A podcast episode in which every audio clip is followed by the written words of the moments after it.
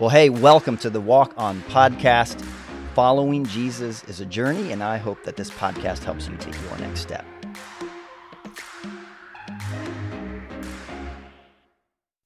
Well, hey, in this episode, we're going to take a look at the term born again. And this is a term that gets used a lot in different Christian circles, has different connotations and different meanings depending where you look at it from.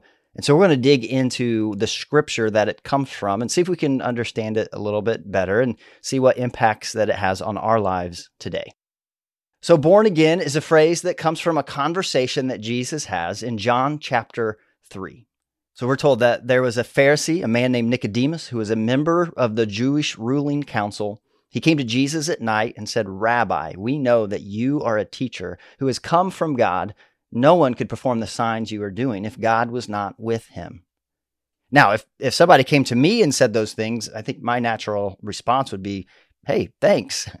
Uh, but Jesus doesn't respond that way. Instead, he replies, Very truly, I tell you, no one can see the kingdom of God unless they are born again. And so then Nicodemus responds. He says, Well, how can someone be born when they are old? Surely they cannot enter a second time into their mother's womb to be born.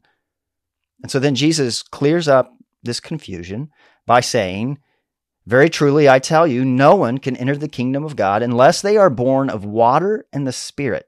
Flesh gives birth to flesh, but the Spirit gives birth to spirit. You should not be surprised at my saying, You must be born again. The wind blows wherever it pleases. You hear its sound, but you cannot tell where it comes from or where it is going. So it is with everyone born of the Spirit. Clear as mud, right? Jesus clears all of the confusion up with his response, doesn't he? like what what what is going on here? What is all this talk? He talks about being born again but then there's all this talk about spirit and water and wind and flesh giving birth to flesh and all of this stuff. Like what's going on? Right? And, and jesus response has led to all kinds of different interpretations about what being born again means. I mean does being born again just mean that you're a christian? Um, Sometimes people use born again as a specific title to refer to certain types of Christians with certain theological or political views.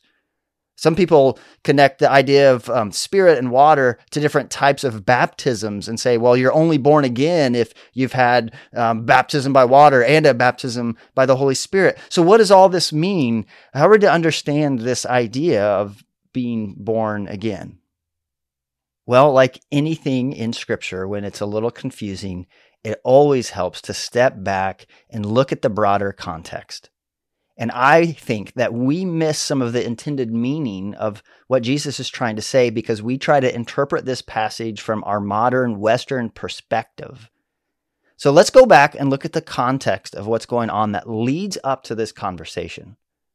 Right? In, in John chapter 2, we're told that Jesus goes up to Jerusalem to celebrate the Passover. And the Passover is the yearly feast that the Jewish people do to celebrate God freeing them from slavery in Egypt. And then we're told that before the Passover, Jesus goes into the temple and he creates quite a scene.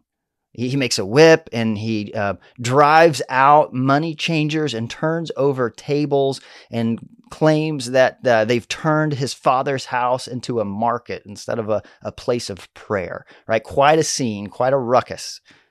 Um, and then after that moment, then we're told that Jesus goes and celebrates the Passover feast. And then the beginning of chapter three is when we're told that this man named Nicodemus comes to Jesus at night. And, and there's a couple of details that are really important to catch. One, it tells us that Nicodemus is a, a member of the Jewish ruling council or the Sanhedrin. Now, the Sanhedrin was a, a, group of 70 Jewish religious leaders, um, some Pharisees, a lot of Sadducees, uh, but they, they ruled over kind of how the, the temple operated and how things went in Jerusalem. They held a lot of power, they had a lot of prestige and esteem. And so, this member of this ruling council comes to Jesus. Now, I wonder why he would come to Jesus. I wonder if it has anything to do with what Jesus had just done in the temple. right? He'd created this big scene, and I wonder if Nicodemus is trying to respond to him to try to figure out, okay, what exactly is going on here? Who exactly is this guy that created this big scene in the temple? Now, we're also told that Nicodemus comes to Jesus at night. Now, often this little detail gets explained by saying that, you know, maybe Nicodemus was um, ashamed or didn't want to be seen talking to Jesus. And that very well could be. But I think the key detail is that this is during the celebration of the Passover. And the Passover meal and festival happens at night, right? And then there's a, a time of watching that during the feast, people would go out and look out the door or go outside and wait to remind themselves of the waiting that the ancient Jewish people had as they were waiting for the, the night of their freedom for God to pass through and bring deliverance to them. And so it's very possible that Nicodemus comes to Jesus during this Passover celebration, this moment of watching and remembering the waiting for deliverance. And so it brings an interesting dynamic to the context of this conversation to remember that it's happening during Passover, during the Passover feast, and the significance of Passover. And so remember that Nicodemus, as a Pharisee, as a Jewish religious leader in the first century, he would have had a firm grasp on Jewish scriptures and a firm understanding on the Old Testament. And so I think the conversation that Jesus is having with Nicodemus is a very Jewish conversation. Right? Jesus is speaking to him in ways that he would be familiar with.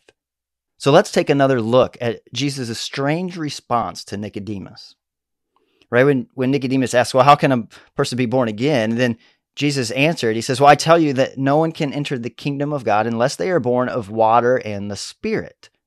Now, it's worth noting the New Testament was written in Greek, and in Greek, the word for spirit is this word pneuma, but pneuma also means wind and breath. And so this word appears several times in Jesus' response to Nicodemus. He says, hey, no one can see the kingdom of God unless they're born of water and of the spirit or pneuma. Flesh gives birth to flesh, but the pneuma gives birth to pneuma.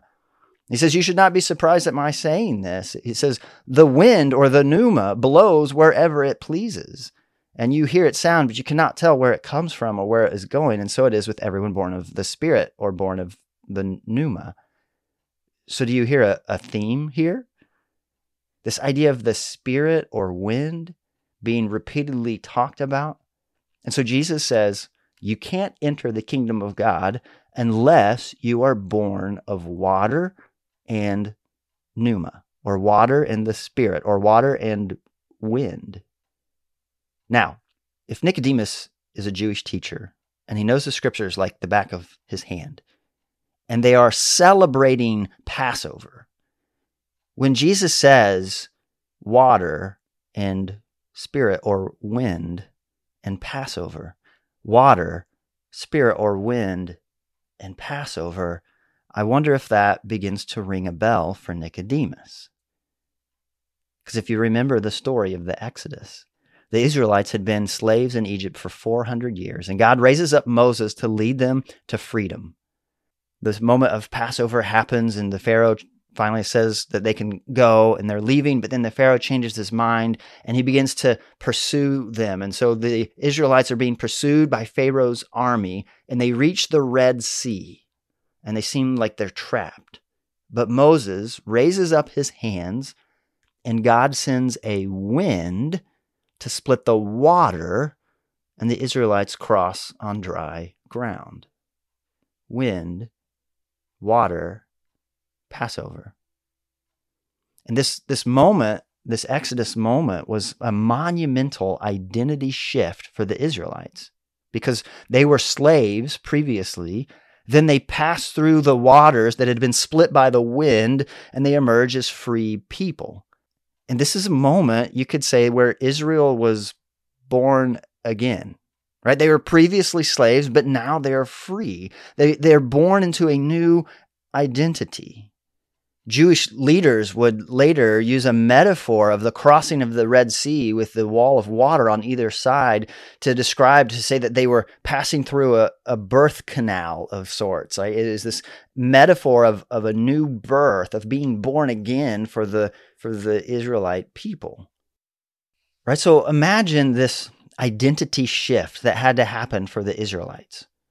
For 400 years, they were slaves generation after generation defined themselves as slaves. That's all they knew. But now, as they crossed through the Red Sea, they were now free. Their identity had shifted, and they had to begin to shift their thinking and learn how to live as free people, how to live as God's chosen people.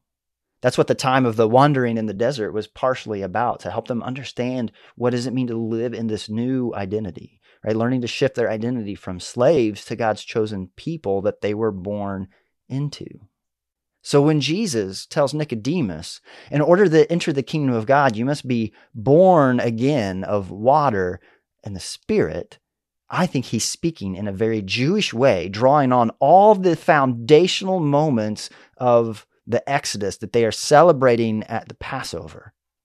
Jesus is reminding Nicodemus that God has always been about creating and recreating and bringing new identities into reality. And here, Nicodemus is approaching Jesus because of what he did in the temple. And Nicodemus is trying to figure out what exactly is going on here. And in this conversation, Jesus is pointing them to the reality of the, the Passover the new identities that happen when you are born again. And he's reminding Nicodemus that the identity of the Jewish people was always about being God's chosen people to bless the world. And yet now that had gotten a little sideways, and now the temple was being used to make money and become a marketplace and actually hinder the people from experiencing God. And Jesus is letting Nicodemus know that part of what he is doing is bringing about an opportunity to remind themselves of their true identity and that they have gotten off course a little bit and they need to be born again. They need to be reminded of who they are and that Jesus was going to usher in this new kingdom of God, which was a, a renewal of sorts, a reminder of the true identity of the Jewish people.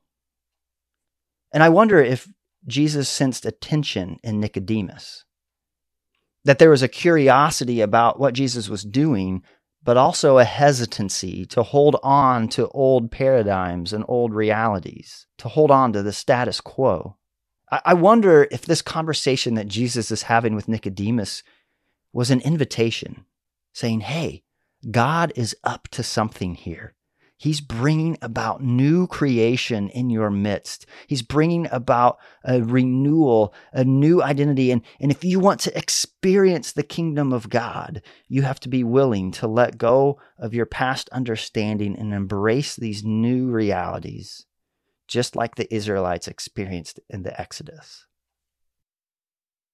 And with the context of the Passover feast and Exodus in mind, I think this conversation about birth and water and the Spirit has more to do with identity in God's kingdom than it does with different debates about baptisms or different titles that Christians throw around when they talk about being born again. Just like the ancient Israelites were born again into a new identity, moving from slave to free, Jesus is inviting each of us to be born into new identities, to see ourselves in light of Him and the kingdom of God. So let's take a minute and talk about birth and identity.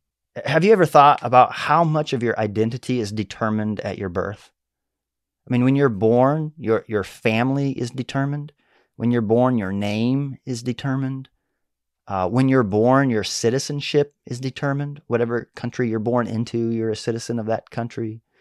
Uh, when you're born, your race and your gender is determined.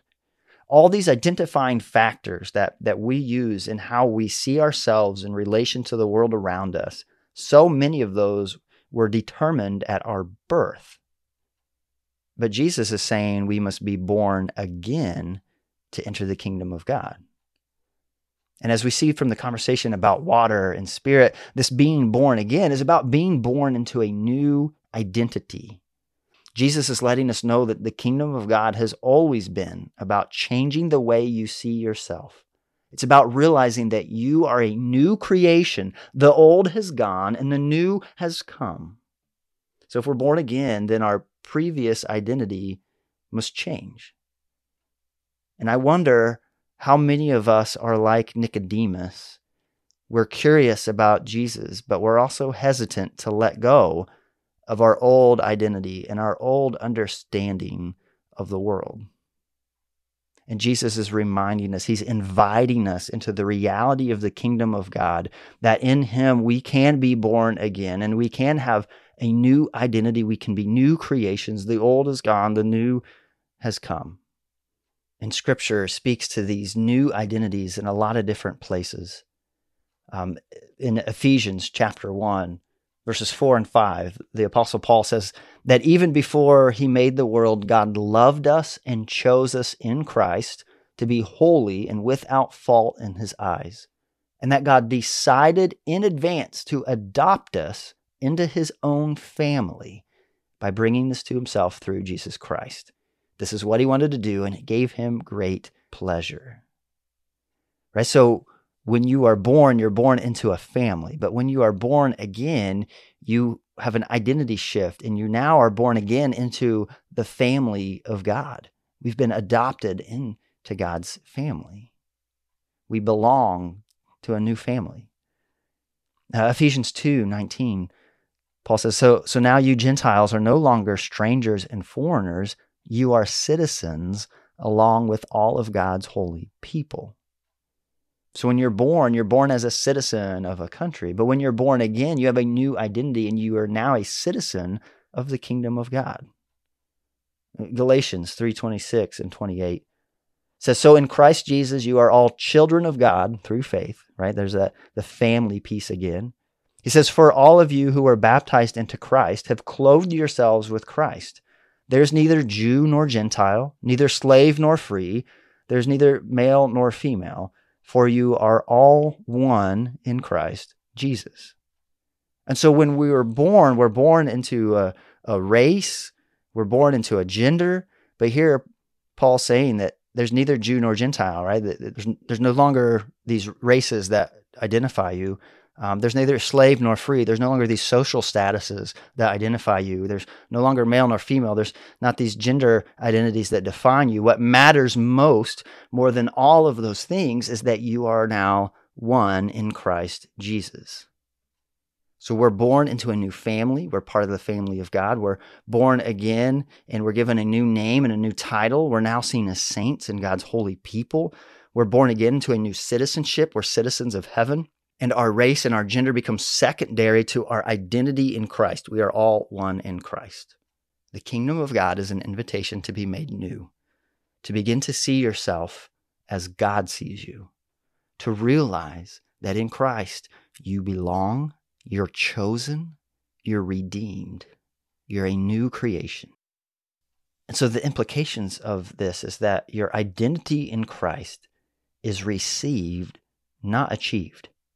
You can't earn that identity in Christ. It's been given to you. It's part of you being born again, right? In the same way that you were born into a family and you immediately belonged. You didn't have to fill out any paperwork. You didn't have to prove yourself. You just belonged to that family. And you were born as a citizen of a country that you were born in. And you immediately had all the privileges and all the rights of that country that were afforded to you. In the same way, Jesus invites you to be born again into a new identity. You're born again into God's family and you immediately belong. You can't earn it. You're born again as a citizen of heaven, and immediately all of the rights and privileges of that belong to you. You're born again into holiness and forgiveness. Those are the things that shape your identity more than the actions that you take. And I wonder how many of the challenges and difficulties that happen in the church, how many of the the debates and divisions that happen in the church happen because we're still holding on to our old identities. And we're still letting those things impact us first and then our identity in Christ second. Right? Issues about race and gender, um, issues over politics and different viewpoints. Those are all taking these secondary identities and placing them over our identity in Christ. But Paul reminds us that, hey, those things are secondary because you are now all one in Christ Jesus. You're a citizen of heaven first and a citizen of your country second. You're defined by your identity in Christ primarily, not the failures of your past. The most important group that you belong to is the body of Christ, and then every other affiliation is secondary.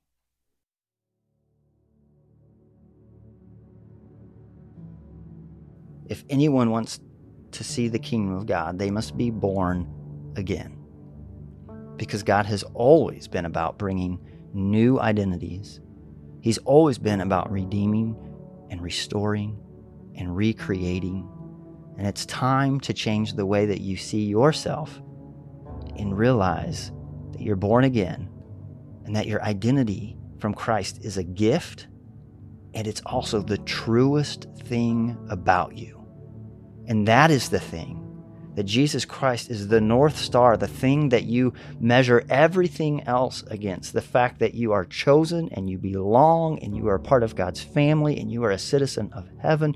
That is the most important factor that determines every other decision and every other choice and every other way that you see yourself.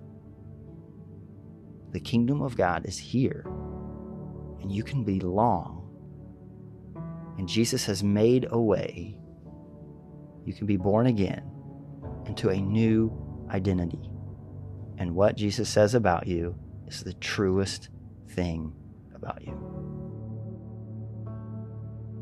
So, Heavenly Father, may we realize the truth of who we are in you, that we belong to your family, that we have a new identity and a new name that we are forgiven and redeemed, and you see us as holy and blameless before you, that we are citizens of heaven, citizens of the kingdom of God, and all of the rights and privileges afforded to that are ours. And because of that, then we can live our lives with purpose and intention to bring about your kingdom on earth as it is in heaven. And Jesus, may we hold firmly to the truth of who you say we are. And may we see everything in light of that. And God, we thank you for your grace, for your mercy, and for the gift of a new identity that we truly can be a new creation where the old is gone and the new has come. And may we live into that identity. In Jesus' name, amen.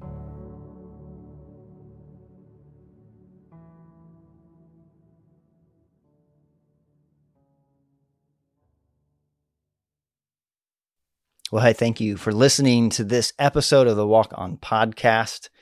If you found it to be helpful or encouraging in any way, I encourage you to share this episode with somebody, to uh, leave a rating or a review, um, and uh, subscribe to this channel.